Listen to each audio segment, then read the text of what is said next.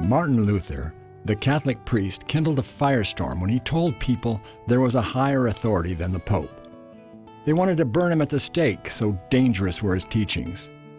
But his ideas were too powerful to suppress, and the church was forced to retreat. The result was a tsunami of freedom and prosperity. This battle for personal freedom still continues. Who talks for God today? Find out on the Carter Report.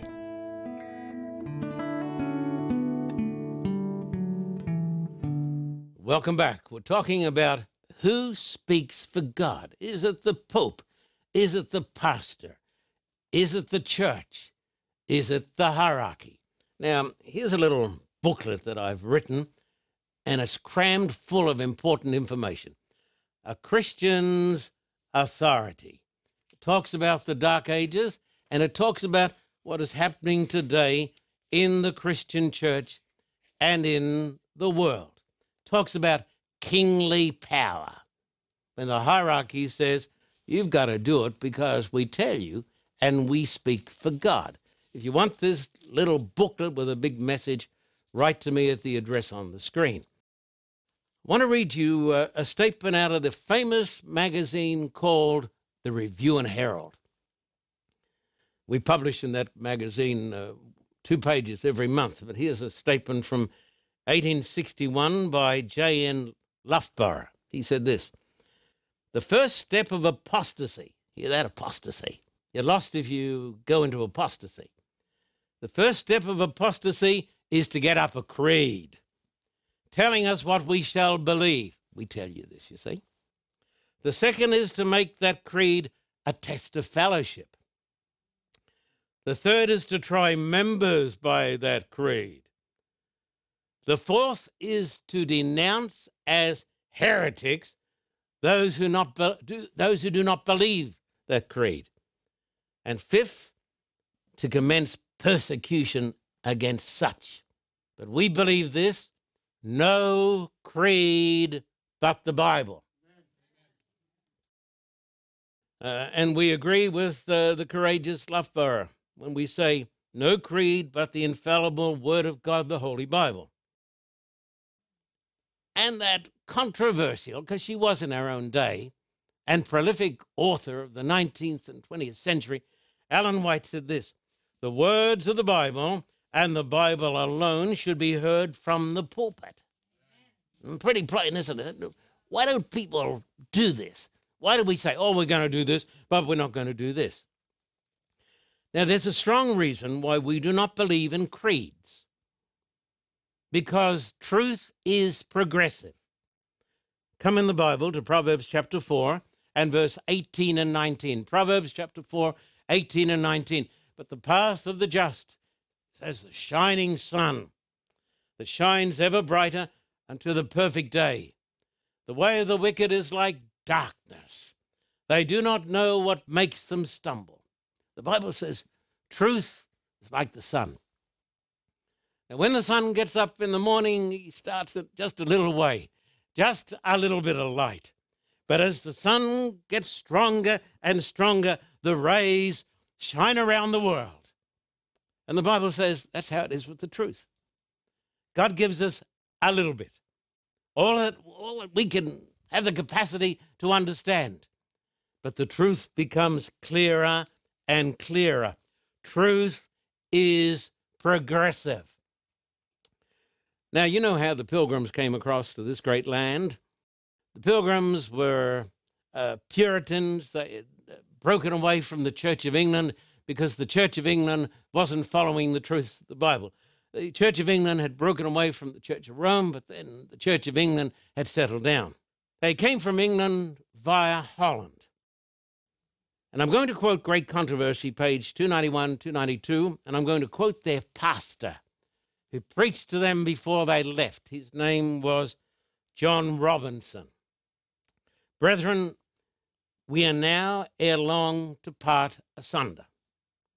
And the Lord knoweth whether I shall live ever to see your faces more. But whether the Lord hath appointed it or not, I charge you before God and his blessed angels to follow me no farther than I have followed Christ. If God should reveal anything to you by any other instrument of His, be as ready to receive it as ever you were to receive any truth from my ministry. For I'm very confident the Lord hath more truth and light yet to break forth out of his holy word. So, my friend, if truth is progressive, we cannot have creeds. Then he went on to say, For my part, I cannot sufficiently bewail the condition of the Reformed churches who are come to a period in religion and will go at present no farther than the instrument of their Reformation. The Lutherans cannot be drawn to go beyond what Luther saw. And the Calvinists, you see, stick fast where they were left by that great man of God who yet saw not all things. This is a misery much to be lamented, for though they were burning and shining lights in their time, yet they penetrated not into the whole counsel of God, but were they now living, would be as willing to embrace further light as that which they first received. And that's what he said to the Puritans, Pilgrim Fathers. God raised up the Lutherans, God raised up the Calvinists. But after the deaths of Luther and Calvin, their followers, you know what they did? They drew up creeds and would not advance. And so it has been with the Protestant churches that follow them. We believe what the founding fathers believed, uh, and we will go no farther. We have a creed. But we must continue to walk in the light because truth is progressive. First John chapter 1 verses 6 and 7. If we say that we have fellowship with him and walk in darkness, we lie and do not practice the truth. But if we walk in the light, walk in the light, as he is in the light, we have fellowship with one another, and the blood of Jesus Christ, his Son, cleanses us from all sin. You can only be cleansed from your sins if you walk in the light. And that's why we don't have a creed. Therefore, our only creed is the Holy Bible. That is our authority in all matters pertaining to our salvation. This, my friend, uh, is how God speaks. This is the final authority. It is written Man shall not live by bread alone, but by every word that proceeds out of the mouth of God. Now, let me remind you of this. The Holy Bible is totally unique. It is God's infallible source of great spiritual truth, infallible source of truth. It is written to save my soul and get me home uh, to glory. And you won't get home to glory unless you understand the Word of God. Now, John chapter 20 and verse 31 says this John chapter 20 and verse 31. But these are written that you may believe that Jesus Christ, Jesus is the Christ, the Son of God, and that believing you may have life in his name. The reason God gave us the Holy Scriptures was so that we would believe in Jesus Christ. And thus, when we have faith in his holy name, we will be saved. So the Bible was written to lead us to Christ. Listen, because many people don't understand what I'm going to say now. The Bible was not written to make me an astronomer.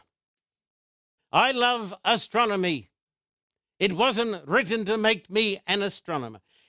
It was not written to make me a surgeon. If I want my, this side, isn't it? If I want my gallbladder, if I want my appendix or my gallbladder out, I do not go to a theologian.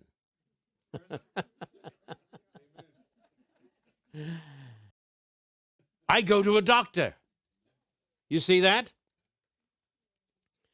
The Bible was not written to make me a paleontologist. They are the people who mess around with old bones. It was not written to make me a zoologist. If I want to know how many teeth a horse has, I look in the mouth of the horse. I don't go to the Bible and say, Now, Holy Bible, how many teeth has a horse got? It's not written to make me a zoologist, not written to make me an archaeologist, and I'm tremendously interested in archaeology. It may touch on those things, but the focus is God, truth, and salvation. You get this? And if people understood this, they wouldn't get so mixed up on some things. The Holy Bible is not written to make me worldly wise. It is written to save my soul, transform my life, and prepare me for eternity. Some people read the Bible for argumentation. Haven't you met them? They like to bash you over the head with the Bible. The Bible was not written for argumentation, it was meant to lead me to repent of my sins. It's a lot easier to argue over something in the Bible than to come to Christ and repent. The Bible is not a book about science because science changes from year to year. When people say it's a book about science, I say, which science? Today or next year? Because the science next year will be different to the science today. It is God's special revelation about Christ and his gospel. Now look at Hebrews chapter 4 and verse 12. That's why you got to read the Bible. Don't be lazy. This country is full of lazy churchgoers. They're lazy. They don't read the scriptures. Hebrews chapter 4, verse 12 says, For the word of God is living and powerful, sharper than any two edged sword, cuts, piercing even to the division of soul and spirit, and of joints and marrows, and is a discerner of the thoughts and intents of the heart. The word of God uh, is powerful. When did you read it last? You read it every day? You say, well, look, I, I, I'm just such a, such a weak person. I've got so many problems. I have this spirit. The reason is because you don't let God's word get inside you. The word of God is powerful. The word of God is true. It's not fake news. It's not a lot of phony baloney. It is the truth. The word is creative. If you read the word, and let the word get inside you. You'll be recreated in the image of God. It is life giving, it is convicting. When you read the word of God, you'll start to feel how great a sinner you are. People who get around proud as peacocks, the self righteous people who often go to church, have never, never read the word of God as God gave it. The word of God is not written to make me feel righteous. It's convicting. It is comforting. It is renewing. It is disturbing. If you sit in church week after week, year after year, and you've never been disturbed by what you've heard, it's because you're dead. Hmm? Because it disturbs the conscience. When the Bible says, love your neighbor as yourself. And I can hate people I can call them names. It's disturbing. It's encouraging. It is warning. It is saving. It'll save your soul. And that's why I say to people read your Bible every day, read it every day. Oh, it's so hard. Don't be lazy. I have to. Do you think I always find it hard to read the Bible? No. My mind wants to run everywhere. What am I going to do in Manila? What am I going to do? No. I need to read the word and let the word convict my soul. And don't just read books about the word. This country is full of a billion books about the word. I wish we got rid of 99% of them and people read the word. It is written, Man shall not live by bread alone, now, listen to this, because I'm starting to get warmed up.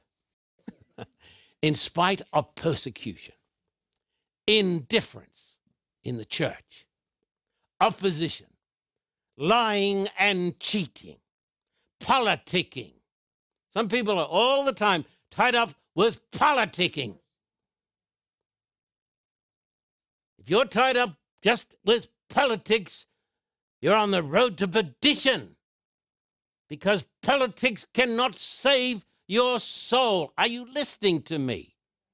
There's some people sitting here today and you say, Oh, my life is politics. I say, God have mercy on you. Because unless you're converted, you won't see the kingdom of God.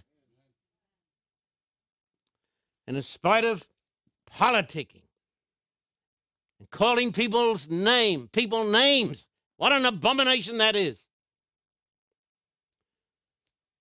And every other sin. God has always had his preachers of the Holy Word. Let me tell you some of my favorites. John Wesley, hmm. a scholar from Oxford University, came over here to America to convert the Indians, but he said, Who's going to convert me? He was a Church of England minister, Oxford scholar, sophisticated. He came back to London, went along to a little church, heard a layman read Martin Luther's preface to the book of Romans. And as this layman who'd never been to college was reading Luther,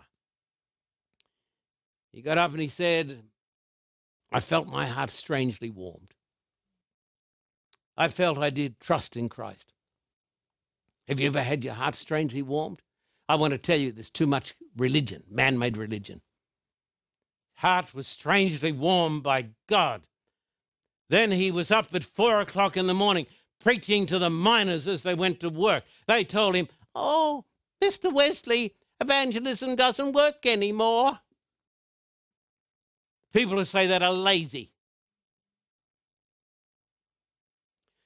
Preaching at four o'clock in the morning to the miners.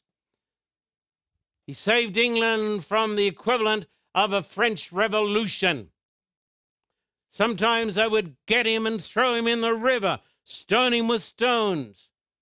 As he is preaching, throw rotten eggs with him, at him.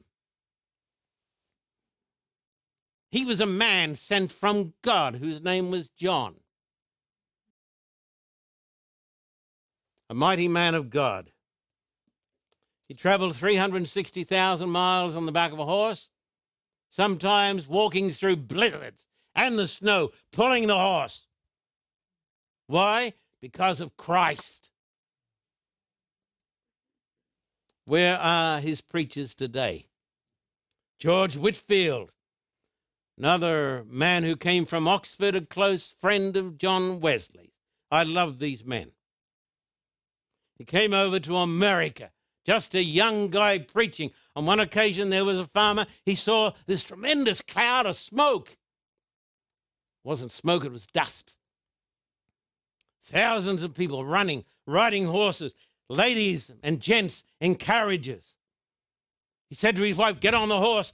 And they galloped, came to this town. They were putting out a table.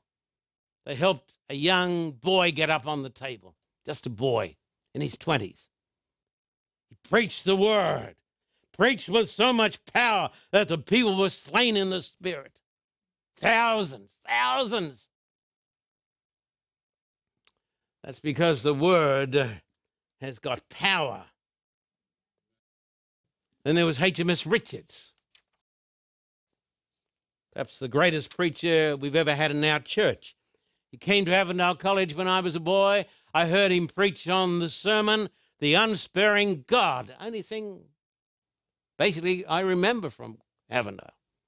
God spared not the angels. If God didn't spare the antediluvians, if God didn't spare Sodom and Gomorrah, He's not going to spare you either. He's an unsparing God. Then he came to Romans 8, he who spared not his own son. The sin of the world was laid on him. That sermon changed my life. HMS Richards. He was a preacher of the word.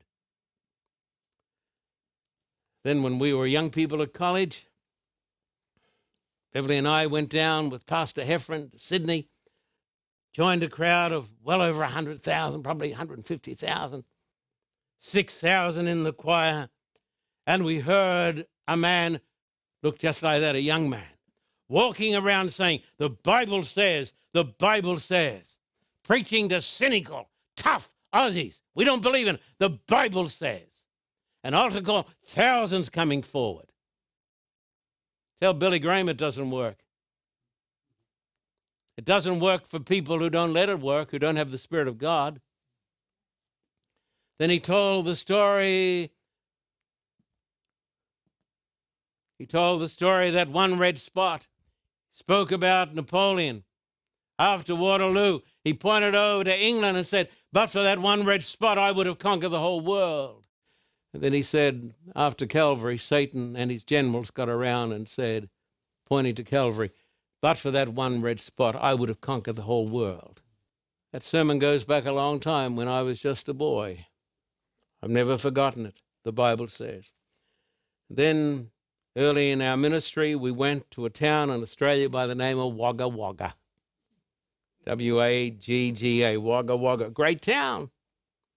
There was a preacher there who was preaching. We were there to help him, but probably hindered him. His name was George Burnside. Great Bible preacher.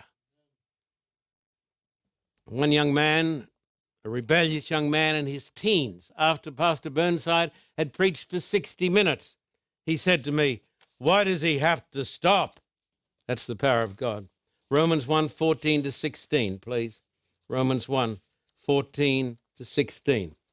I am a debtor both to Greeks and to barbarians, both to wise and to unwise. So as much as is in me, I'm ready to preach the gospel to you who are, who are in Rome also. For I'm not ashamed of the gospel of Christ, for it is the power of the dunamis of God to salvation for everyone who believes, for the Jew first, and then also for the Greek. It's the power of God.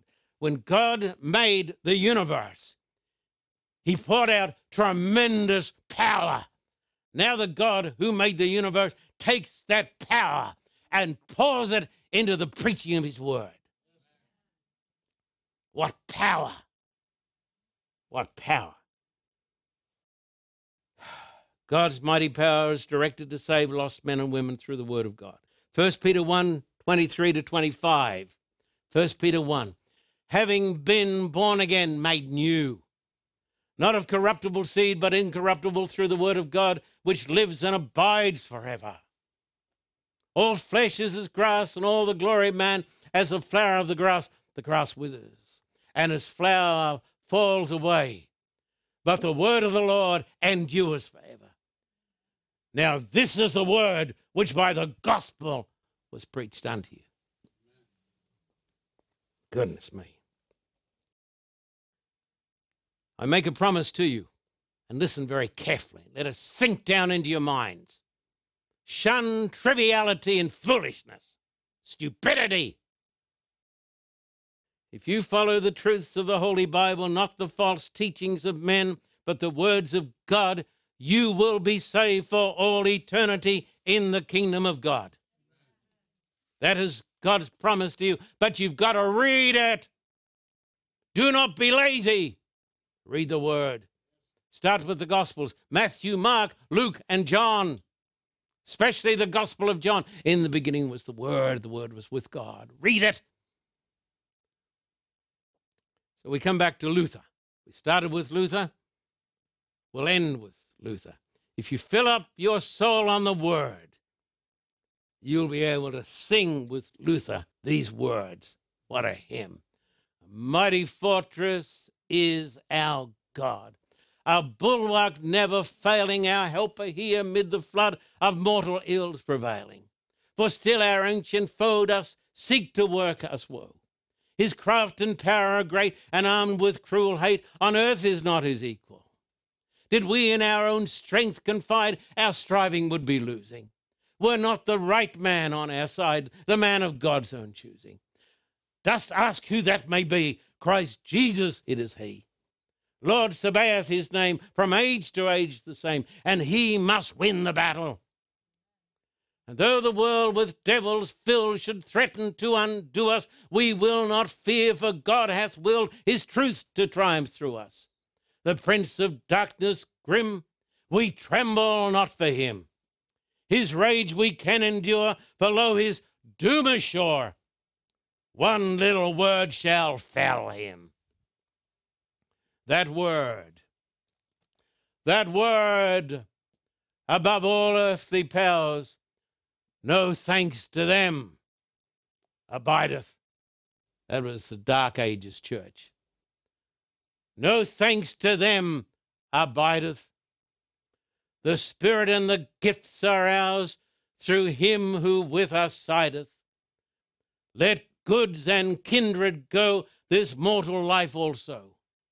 The body they may kill. God's truth abideth still. His kingdom is forever. Now, that's what changed the world. That's what gave us the Reformation. That's what raised up and enlightened people.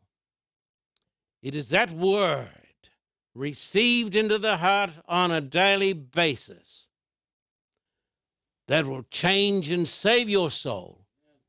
Because Jesus said, It is written, Man shall not live by bread alone, but by every word that proceedeth out of the mouth of God. And all the people said, Amen, amen and amen. There's only one thing that really counts in this lifetime your relationship to Christ. And then, if you have a right relationship with Christ, you want to tell people about Christ. That's why Jesus said, Go into all the world and preach the gospel to every creature. By the grace of God, we're going to do that. We are doing that. That is why we're going back to Cuba, to this communist land to preach Christ. We're accepting an invitation to go to the, the vast, huge city of Manila, the capital of the Philippines. Been there before, but by the grace of God, we're going back. Please support us, and please stand with us in the preaching of the everlasting gospel. You say, How do you do it? Who, who pays the bills? We do. Do you get any help, financial help? From the church. No, my friend, we don't. But we get a lot of help from God and from His children. Please support us in the preaching of the everlasting gospel. It's the most important work in all the world. Everything else is almost trivia. So, would you please write to me? John Carter, Post Office Box 1900, Thousand Oaks, California 91358. Do your best for Jesus. Do your best for the gospel. And uh, in Australia, write to me at Terrigal. And we promise you this every dime, every dollar is going to be used to win souls to our Lord Jesus Christ. Please write to me today. Thank you and God bless you.